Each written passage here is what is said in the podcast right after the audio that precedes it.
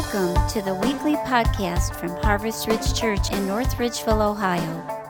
Our heart's desire is that you would grow in your love and devotion to Jesus Christ and that these messages will strengthen your daily walk.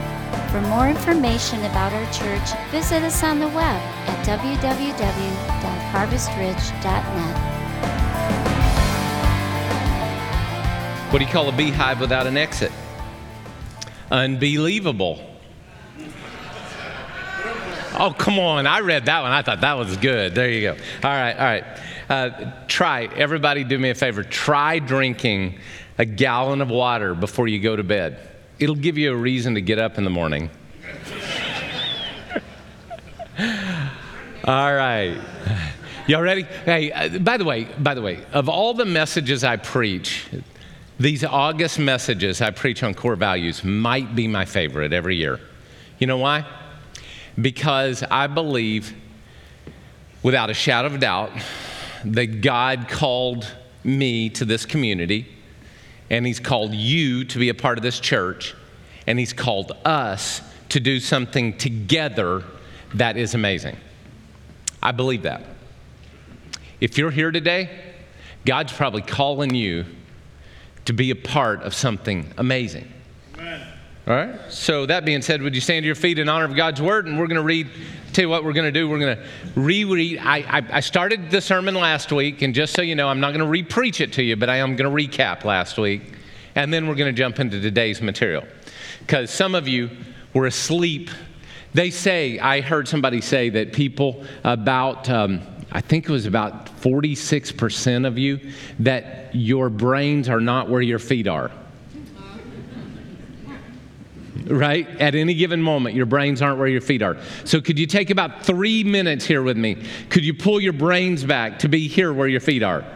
Y'all do that? Look at somebody and say, Come back, come back, please come back, come back to me. All right. Y'all ready? Here we go. Genesis chapter 11, verse 6. The Lord said, If as one people, speaking the same language, they have begun to do this. Everybody read this with me. You ready? Then nothing they plan to do will be impossible for them. Then nothing they plan to do will be what? Impossible. Jesus says that we are to have a faith.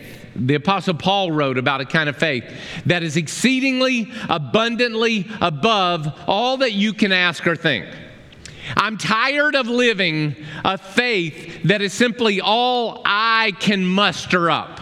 I need a faith and a power from God that's bigger than what I can muster up. I need stuff that's bigger than I can imagine. I need a life that makes more sense and has more purpose than I can muster out of it. I got about four of you awake. Come on. Oh, I, I, might have to be an elbow in the body of Christ today and call you stupid again, and then you might listen to me. No, anyway. oh, no, no, no, no. All right. You'll have to listen to last week's message for that. All right. So, Jesus, I pray today you would help us to awaken to the fact that we're called to be a part of something bigger than just us. That together with you, with you as our head and we your body, we get to make an impact not only on our little worlds, but the greater world through what we do together. And we ask today, I ask today, that you would move into this space and this place and this moment with the power of the Holy Spirit. And you would quicken our hearts to be alive in you, we pray. Amen. Amen. Now, do not sit down yet because there's somebody next to you that hasn't had a smile all day and they need somebody to smile at them. So just turn to them and say, hey, you're awesome. I'm glad you're sitting close to me. Come on, come on, somebody. You got to tell them. If you're online, you're awesome. I'm glad you're joining me today.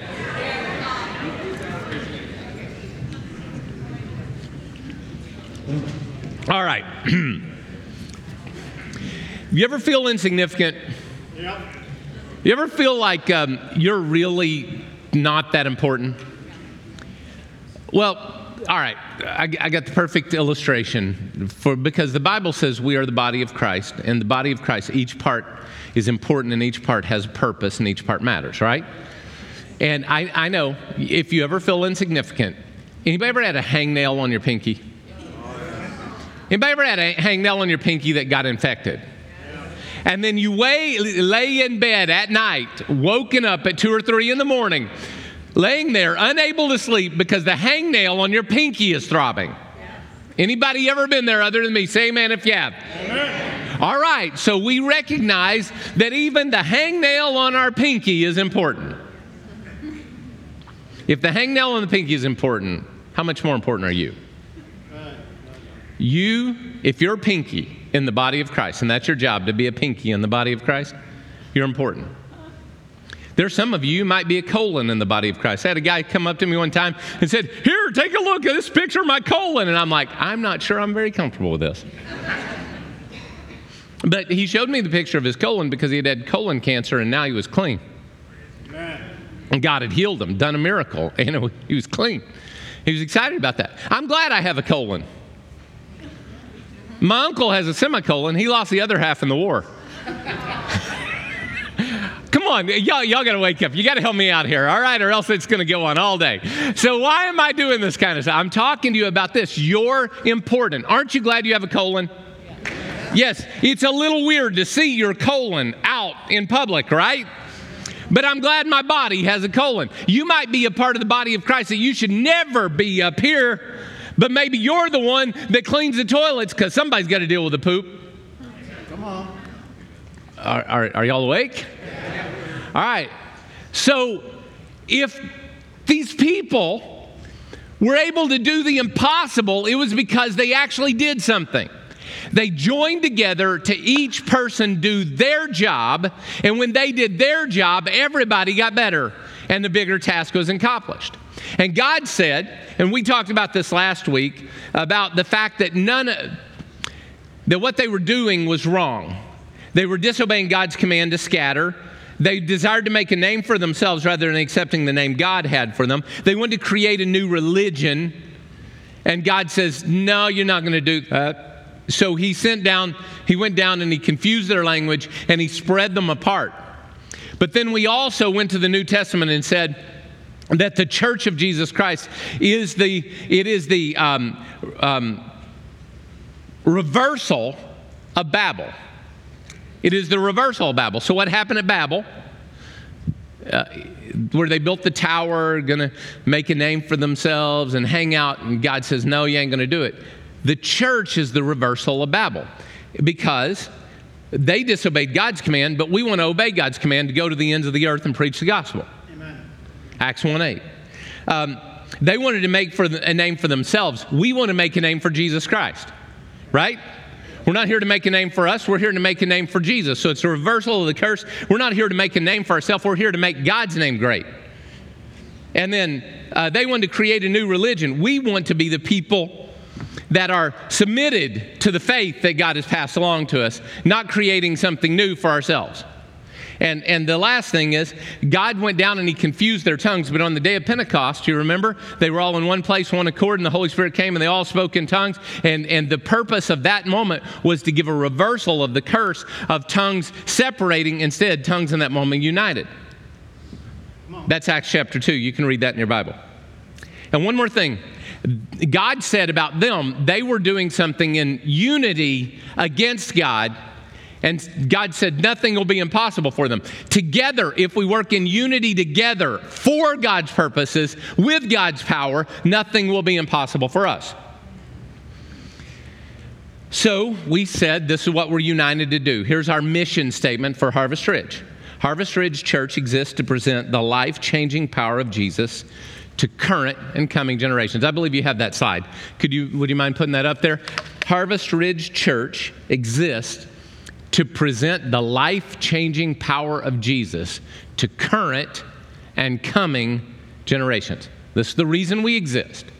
We want to gather together in unity around this vision. We're here to present the life changing power of Jesus, not God. We didn't say God. Do you know why we didn't say God? Not because we don't believe in God, but because everybody in the world has their version of God. But there's only one Jesus, right? And, and, we know who Jesus is. You read the red, you find out who he is pretty doggone quick, right? Read the red letters in the Bible. So we want people to encounter Jesus, knowing Father, Son, Holy Spirit, they're the same, you know, Trinity. We, we, we hold all the Orthodox views, so this is not some weird place. Well, we're weird, but not for those reasons. All right. so, here, our calling is to get, gather together in unity to accomplish the impossible for the kingdom of God. And we do so to present. The reason we are here is we want to present the life changing power of Jesus.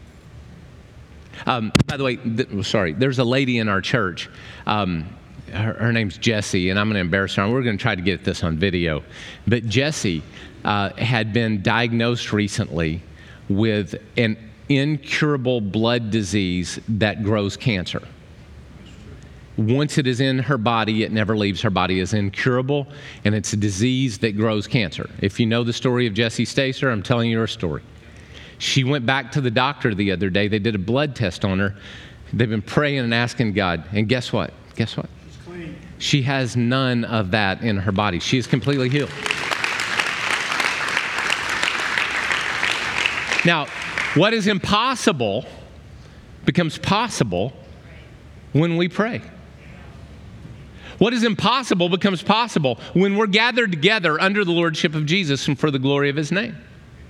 And what we want is we want that same power to be revealed to our world because they desperately need it. So we have four ways we go about revealing this life changing power of Jesus to current coming generations. So the first way we do it is we want people to connect, we want to provide opportunities. Connect. Can you go to the next slide? Um, we want people to connect, providing opportunities to establish a connection with God through salvation, baptism, and a life filled with the Holy Spirit. This is what we want for you. We want you to connect with God. And we talked about this a little bit last week, but uh, this space, this place, our gathering together is not a time for you to be wowed by our show, but for you to encounter Jesus.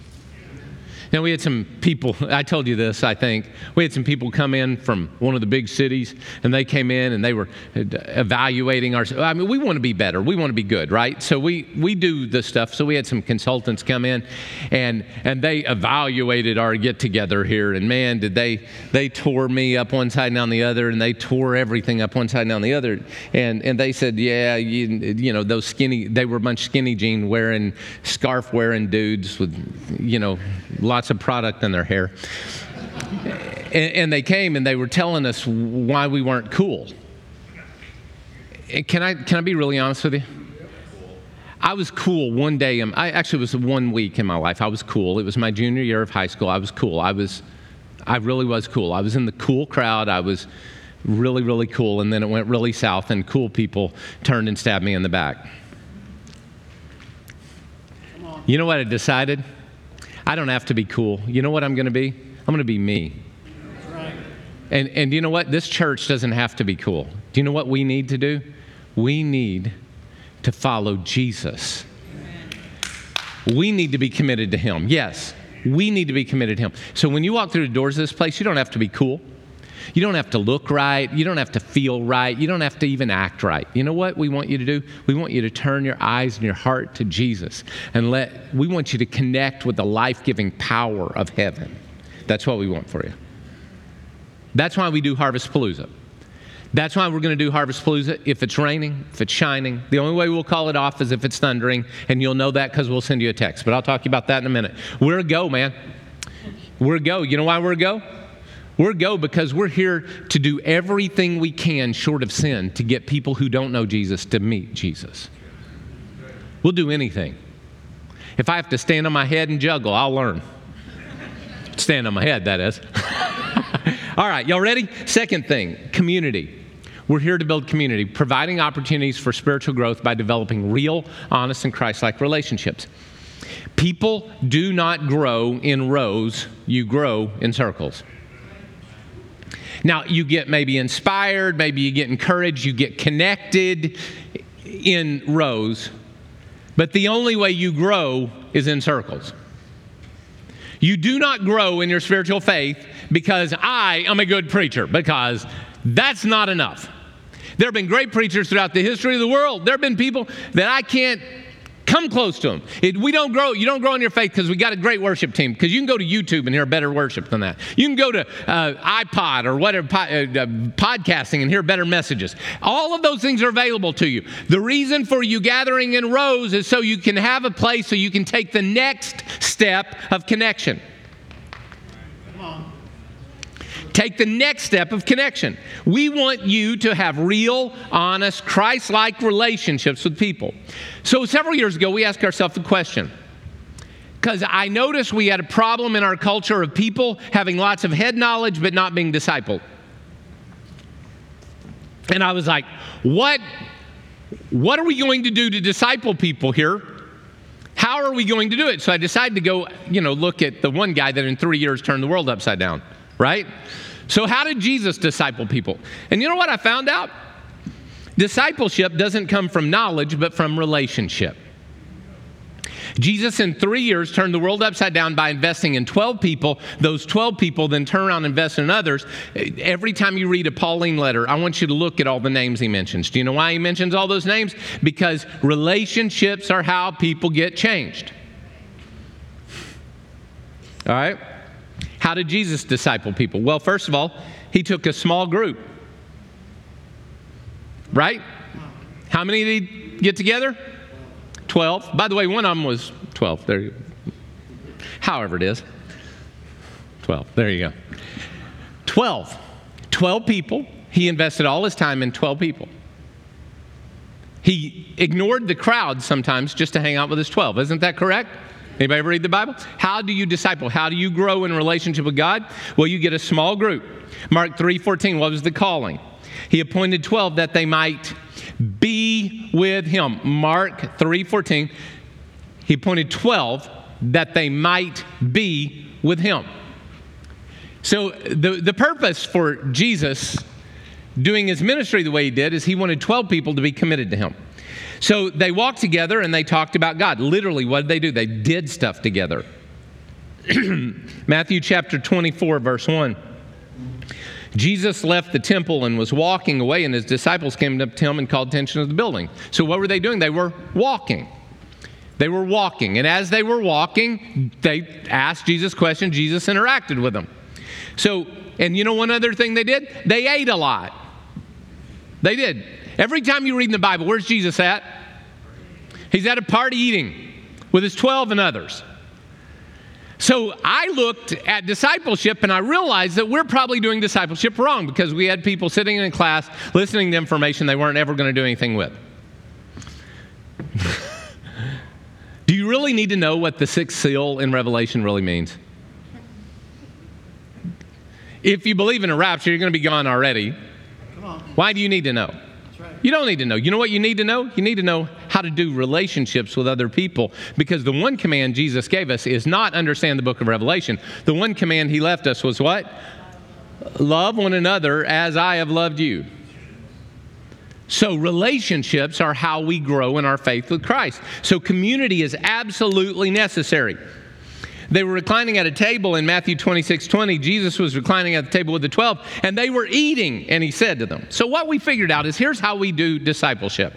And we should have this one on the screen. Discipleship is when one person who wants to grow in relationship with God gets in community with another person or persons who wants to grow in relationship with God. What you have is you have one person who wants to grow with another person who wants to grow, and then you have growth. This in our world is called. Jim's got it. I hear his voice back there. Life groups. I, I wish I had that voice. I know I have a face for radio. I just don't have a voice for radio either. Yeah. You know, life groups. The reason I say this is I, I want you to think and question everything I tell you. All right? I want you to question everything except for one thing, and that is you get in a life group. I want you to be a zombie. I want you to be a zombie when it comes to life groups. Why? I want you to get in a life group, life group. So when I say life groups, I want you to be a zombie. I don't want you to think about it, just go do it. You can ask me any question, you can question anything else I say. But listen, the only way you're going to grow is when you get in a small group, a circle with other people. All right? So, what are life groups? They are our primary form of discipleship. You need to be in one. There are three key elements to every group This is what you do at a life group. You ready? You eat. Hallelujah. Because what did Jesus do when he got together and discipled his people? He ate. Then what do you do? You pray. You pray for one another. Now I work out with a group of guys and they're all they're uncomfortable with this praying thing. so when we go to pray at the end, I'll pray, Jesus help these knotheads make it through the week. And they can say, pray a similar prayer back for me. I, it's not how awesome the prayer is, it's the fact that I'm taking my brother to the throne room of Jesus. Why do you think you got to be awesome in your prayers? You're not awesome with anything else. Why do you have to be awesome at this? Come on. All right, you're awesome at everything else. I'm not awesome at anything. So, I, in this moment of prayer, can we just talk to God like He's a friend? so, you eat, you pray, and then you talk about the Bible. In our life groups, we make this really simple. If you listen to me talk today, you, and, and if you're even trying to be mentally here for two minutes, you're going to have a thought. That thought could be, that's stupid. That thought could be, I wonder what he meant by that. That thought could be, I didn't like that. I don't care what your thought is. But if you're even trying to be here, you're going to have a thought about the scriptures and the thoughts I'm presenting, right? So when you go to a life group, what do you do? Talk about those thoughts. Wow, isn't this simple? You know, we tried life groups dozen, uh, actually seven different ways. And we finally settled on this way because we want you to eat together. We want you to say some kind of prayer for each other. And we want you to talk about the scriptures we've engaged in that week in our gathering. How hard is it to lead a life group? Not very hard. You just open up your house and let people bring food. And then you sit down for a couple of minutes and you talk. And then before it's over, you say, Jesus, help these knotheads. Amen. this doesn't sound very hard, does it? Well, then why aren't you doing it? Because God's already told you to do it and you won't do it. There are four or five of you that you should be leading a life group and you're not doing it. You're, come on, stop. Stop making excuses. Just do it. Oh, oh, and why wouldn't you want to be a part of a life group? Quit making excuses. And I tell you what, my daughter at camp this year, my daughter was at camp and they did a belly flop contest. Yeah? I think we got a picture of her. Do you have a picture? We don't have a picture? Oh, no. Oh, no, no. It was in my sermon notes. Man. Uh, anyway, sorry. We, we will have to get this fixed because you know what she did? She, I got a picture of her flying through the air like this and she is this high off the water. And she's like, ah! and, and you know what that says? That wasn't, oh, I think I might jump off the diving board in the belly flop contest. That was, I'm committed. I'm all in committed. The number one issue I have with people who call themselves Christians is you're only about 30 to 50% committed. Would you just belly flop it? Could we just do it? It only hurts for a second, and then everybody cheers. All right. Um, so,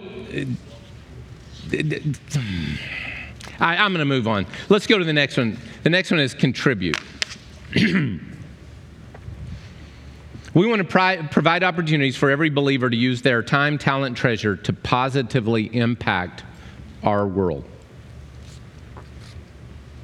We want to use every believer use their time, talent, treasure to positively impact our world. So we believe that the greatest value you can add to your life is to contribute. Jesus said in Matthew, or I'm sorry, Acts chapter 20, verse 35, there's a quote of Jesus, remembering the Lord's own words, it is more blessed to give than to receive. Everybody, everybody listen to this real quick. It is what? I don't know about you, but I don't want to live a blessed life. I'd like to live a and the only way you're going to enter in that world, more blessed world is when you commit all in. It is more blessed to give than to receive. More blessed. That means you commit your time, your talent, and your treasure. Now, I'm not going to go off on this very much, except simply to say this. If you hear out of this comment, well, the church only wants my money, I would tell you, you are absolutely wrong. We want a whole lot more than your money.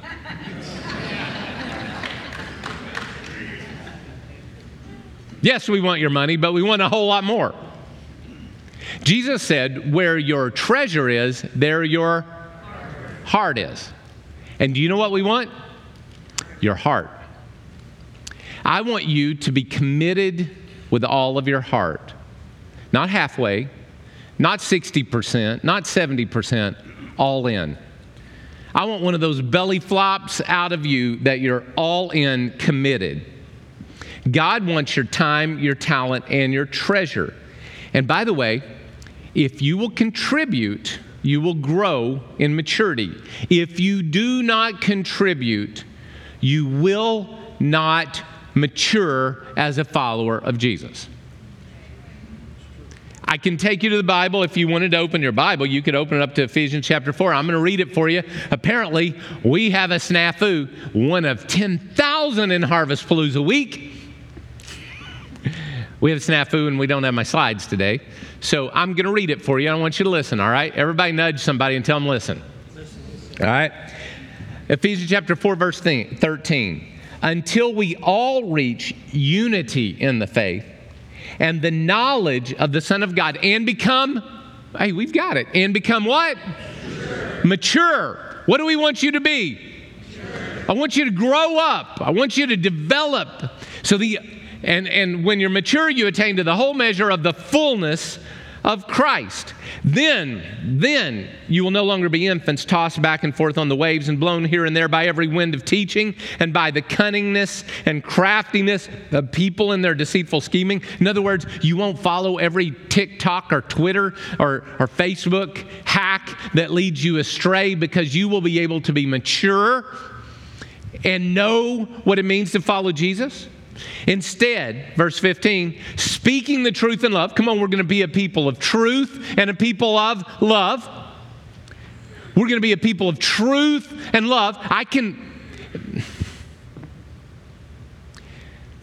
If, your if your house is on fire, I'm like, I know their house is on fire and they're going to burn to death, but it's unloving to wake them up in the middle of the night.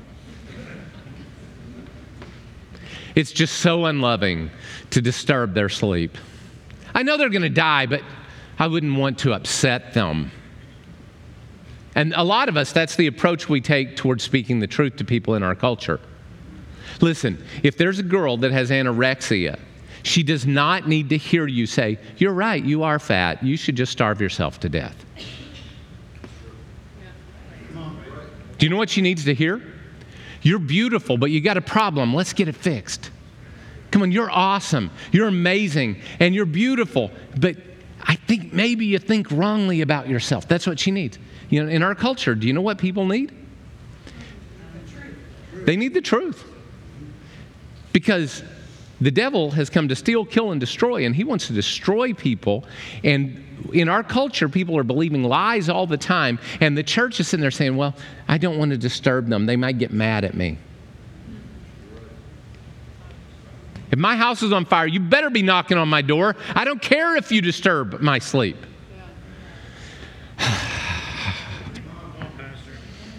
Where am I at? Instead, speaking the truth in love we will grow to become in every respect the what? Mature body. Do we not have the others? We don't. I have no idea what's going on today. It says, uh, verse 15. If you got a Bible, I tell you what, it'd be a great day to open your Bible. Yeah, there you go. I see a Bible waved at me. Instead, verse 15, Ephesians chapter 4, 15, speaking the truth in love, we will grow in every respect to be the mature body of Him who is the head, that is Christ from whom the whole body, joined and held together by every supporting ligament, grows and builds itself up in love. And there, notice these last five words as each part, six words, does its work. The only way you become the mature body as each part does its work. The only way is where my pinky shows up, where my colon shows up, where my or delt or whatever shows up, where my backbone shows up, right? The only way I'm mature, you know, if you take my backbone out of my body, I am not going to walk around as a healthy individual, right? I need vertebrae number five and vertebrae number six. I need eyes. I need these things. You need to be a part of the body because if I take my vertebrae and I lay it over there by itself, it doesn't do the body any good. You need to contribute what you have to offer to the body of Christ. And that's the only way your life will begin to make sense. COVID taught us this. It did. I, I read a study this past week that said people who attended church before, people who attended church through, and people who attended church after COVID had like half the cases of COVID of people who didn't.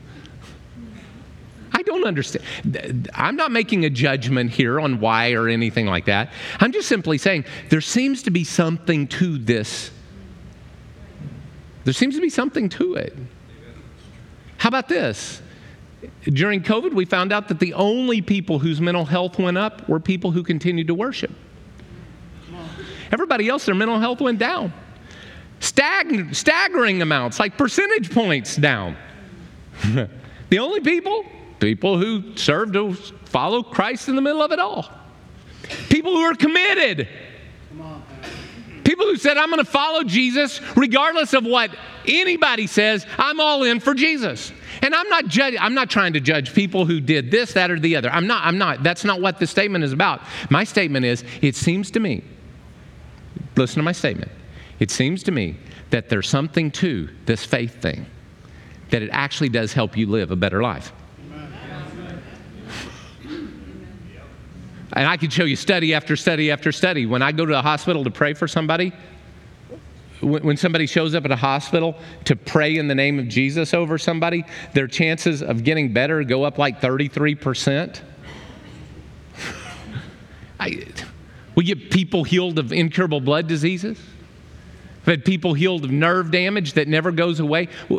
It seems to me that when we listen to God and we commit to Him, our lives are lived more like they're supposed to be lived. So I'm saying, I want you to contribute. I want you to go all in. I want you to use your time, your talent, and treasure. By the way, to do that, at some point, you're going to act like you own this church instead of attend this church. I'm tired of people attending Harvest Ridge. I'd like to have some owners at Harvest Ridge. Do you know the difference between an attender and an owner? Your neighbor calls you and says, Oh, my basement just flooded. And you say, Oh, I'll come over and help. And you help. But you know what? After you're done helping and you go home, they're still dealing with it because they're the owner.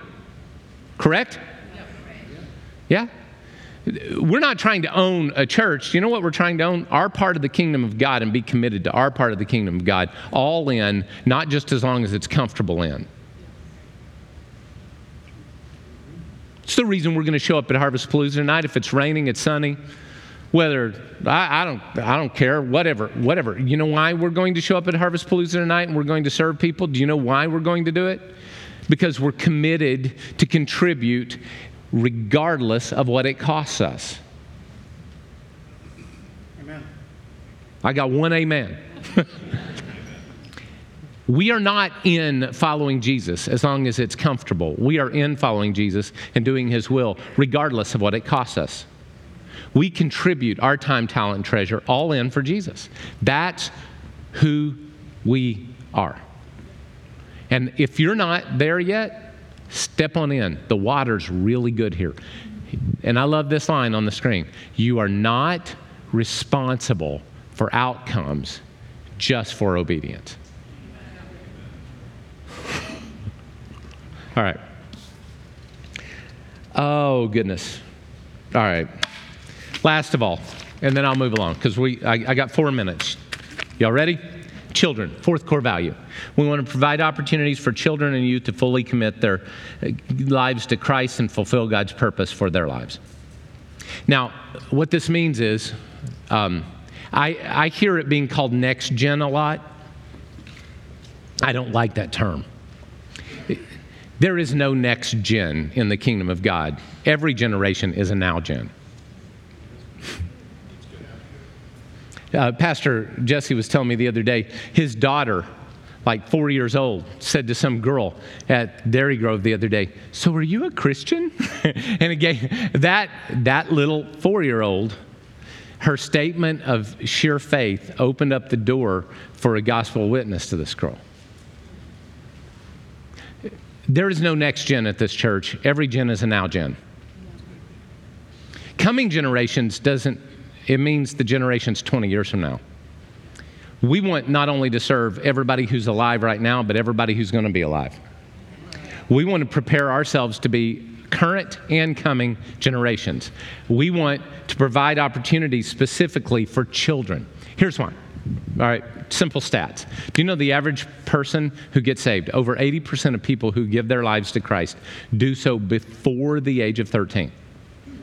over 80%, multiple studies, I can't give you exact number, but over 80% of people who give their lives to Christ do so before their 13th birthday. So if you are a marketer, trying to do a marketing campaign to get kids to smoke, you would make a camel that looks like, oh, sorry, sorry. Oh. Isn't that what they got in trouble for? Right? They were marketing next gen because they knew if you can get a kid to start smoking, you have them for a lifetime. And we know something else. If you can get a kid to develop a deep faith before the age of 13, they'll have it for a lifetime. So, so, if we're marketing for sustainability to pass along our faith to the next generation, which, by the way, is direct command of Scripture, and I'm going to read you some scriptures in a second, who do you think we should target our outreach is for? 13 and below. The problem is, people below the age of 13 do not drive themselves to church. They don't bring themselves to church, right?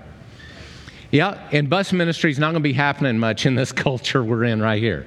We're not going to be driving around picking up kids because parents just won't do that anymore. But do you know what? If, if a lady if a lady brings them to church, they have like 30% chance of staying with their faith. If the gentleman brings them to church, if their father brings them to church, it's almost 80%. It's over 70% of them will stay committed to faith. So, do you know what we want to do? We want to create an environment where dads with small kids can experience God and pass along their faith to the next generation. We are committed to children, but we're committed that dads can hear the message and grow in their faith. That's the reason. Do you see any flowers up here? It's the reason we do Harvest Palooza.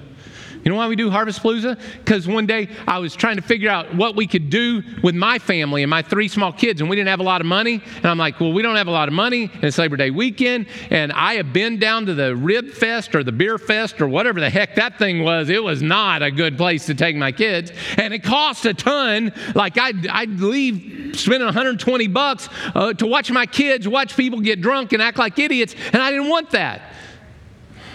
So I said, why don't we as a church do something so that dads can be the hero and they can bring their kids to the park and when they're done, mom can look at them and say, oh, you're so awesome. And they might even get lucky after the fireworks and then they're always going to love us.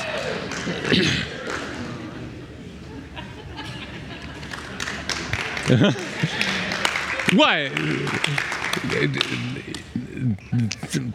Nothing I said's wrong. We'll do anything short of sin, bro. Come on. What I want us to be is I want us to be an environment where kids are welcomed and where they feel good. A couple of scriptures just to tell you where this comes from. Isaiah 39, there's a guy that did the wrong thing. His name was Hezekiah. He was a great king until he got to the end. And when he got to the end, he did something really crazy. He said, And some of your descendants, your own flesh and blood, the prophet told him, your Hezekiah, your own flesh and blood who are born to you will be taken away. They'll become eunuchs in the place of the palace of the king of Babylon. And, and this is his reply when he got bad news. He said, The word of the Lord you've spoken is good, Hezekiah replied, for he thought, There will be peace and safety in my day. There will be peace and safety in my day. What was Hezekiah only concerned about? His own personal comfort, not what would happen to his kids. And Hezekiah started really good and he became really bad because he was selfish and only cared about him. Listen, some of the music we sing is not my music. We don't gear it towards me. I'm no longer the target audience. It's not about me anymore. I'm too old. It's not about me anymore. It's about the next gen. You wonder why we hire young pastors? Because we're here to raise up next gen. We're, here to raise up a coming generation to be what God made them to be. Why, why do we do these things? We do these things intentionally because I want your kids to have a place where they can encounter Jesus. Every Saturday morning, we meet up here and pray in the chapel. You know what we pray for every Saturday? That those kids in the nursery would experience Jesus that they would feel a love come over them, and their earliest childhood memories would be a pleasant place where God is alive and real and moving in their heart. This is who we are. All right, why? Psalm 71 18 says, Even when I'm old and gray, do not forsake me, God, until I declare your power to the next generation, your mighty acts to all who are to come, to the coming generations. Psalm 78 4, we will tell the next or the coming generations the praiseworthy deeds of our Lord, his power, his wonders he has done. So the coming generations will know them, even the children yet to be born, and they in turn would tell their children. Come on, y'all, y'all get this? How about Proverbs 13, 22? A good person leaves an inheritance for their children's children. And I'm not just not talking about money, I'm talking about an atmosphere and a space and a place where they can worship God in freedom. All right.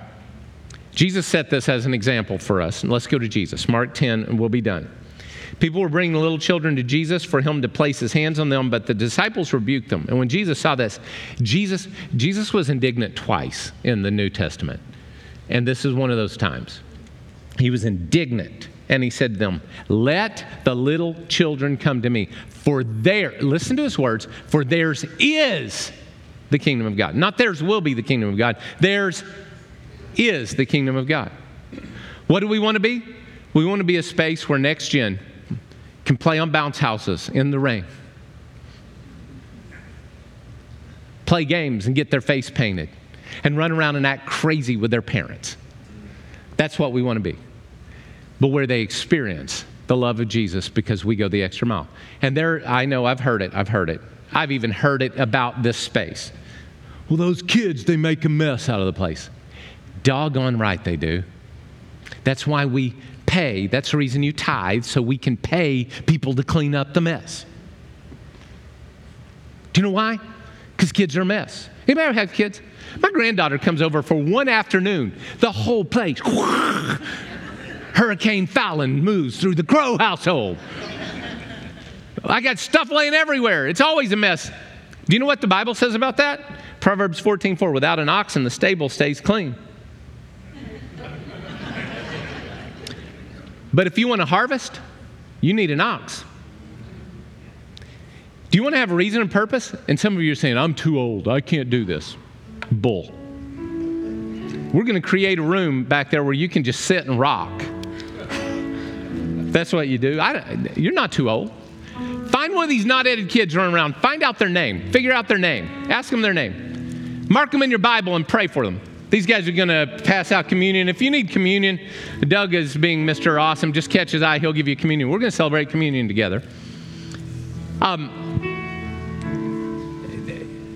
I, I listen, I want to inspire and I want you to leave this place feeling good, but I, I want to tell you, I'm not trying to inspire you today. I'm challenging you today. I'm about this far from your nose yelling at you, saying, When are you going to get committed? When are you going to stop this playing around and when are you going to step into real Christian faith? When are you going to commit? When are you going to serve? When are you going to take the next step? Go through volunteer lab, go through essentials, go through go through membership class. When are you going to take the next step? When are you going to say, you know what? I am a part of the body of Christ. It's time for me to quit making excuses and go all in. And that's what I am today. I'm just all up in your face. And I love you, but I'm all up here. You know why I'm all up here? Because it's the only way you grow. If you're 40 years old, you know, when a baby's a baby, and you take the little spoon and you try to feed them, and you go, uh, Y'all know what I'm talking about? You try to feed a baby and your mouth does this too? Yeah. Anybody know what I'm talking about? You make the face for the baby. Now, when you're feeding the baby and it's two years old, or uh, two months old, or three months old, or six months old, and you're doing whatever, and then they make a poop, and you change your little poo poo, and you're like, oh, you stinky poo poo, and you talk to them, and you wipe their little bottoms and stuff. That's all cute. But if you're 40 years old and that's going on, then you have a developmental issue. And if you're 40 years following Jesus Christ, and you're still sitting in this place waiting for somebody to serve you and to force feed you and to clean you up when you make a mess, you are not mature. You have a developmental issue. I want you to be committed and to grow.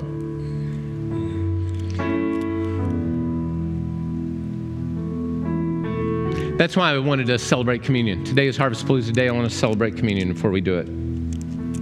Here's how we're going to celebrate. This is the body, represents the body of Christ. And you are, says the scriptures, a part of the body of Christ, right? And we always do the same thing in honor of what Jesus did on the cross. We always did the same thing. We always break this before we eat it, right? Is that correct? We always break it. But if you are the body of Christ, his body was broken on the cross. I want you to think about this. When you break it today, your resistance to God's will is going to get broken. I'm a part of the body. Ow, that hurt. Jesus, I pray that as we partake of this bread, our resistance to your will would be broken and we would be fully committed to you. Father God, in the name of Jesus. Amen. Let's partake together.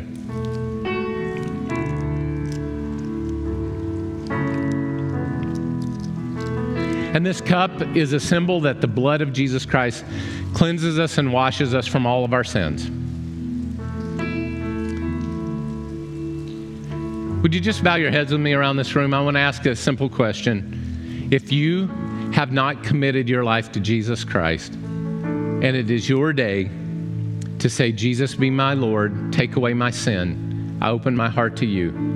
Jesus, I give you my life. I confess you as Lord. If this is your day right now, your time, your moment, just lift your hand up. I want to pray with you right now. And yes, yes. There are others? Let's just right now with our hearts, I want you to don't say it out loud this morning.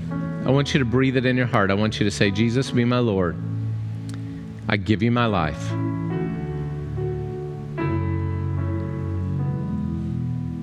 Thank you for receiving and accepting me and making me a part of your kingdom. Amen. Let's partake together.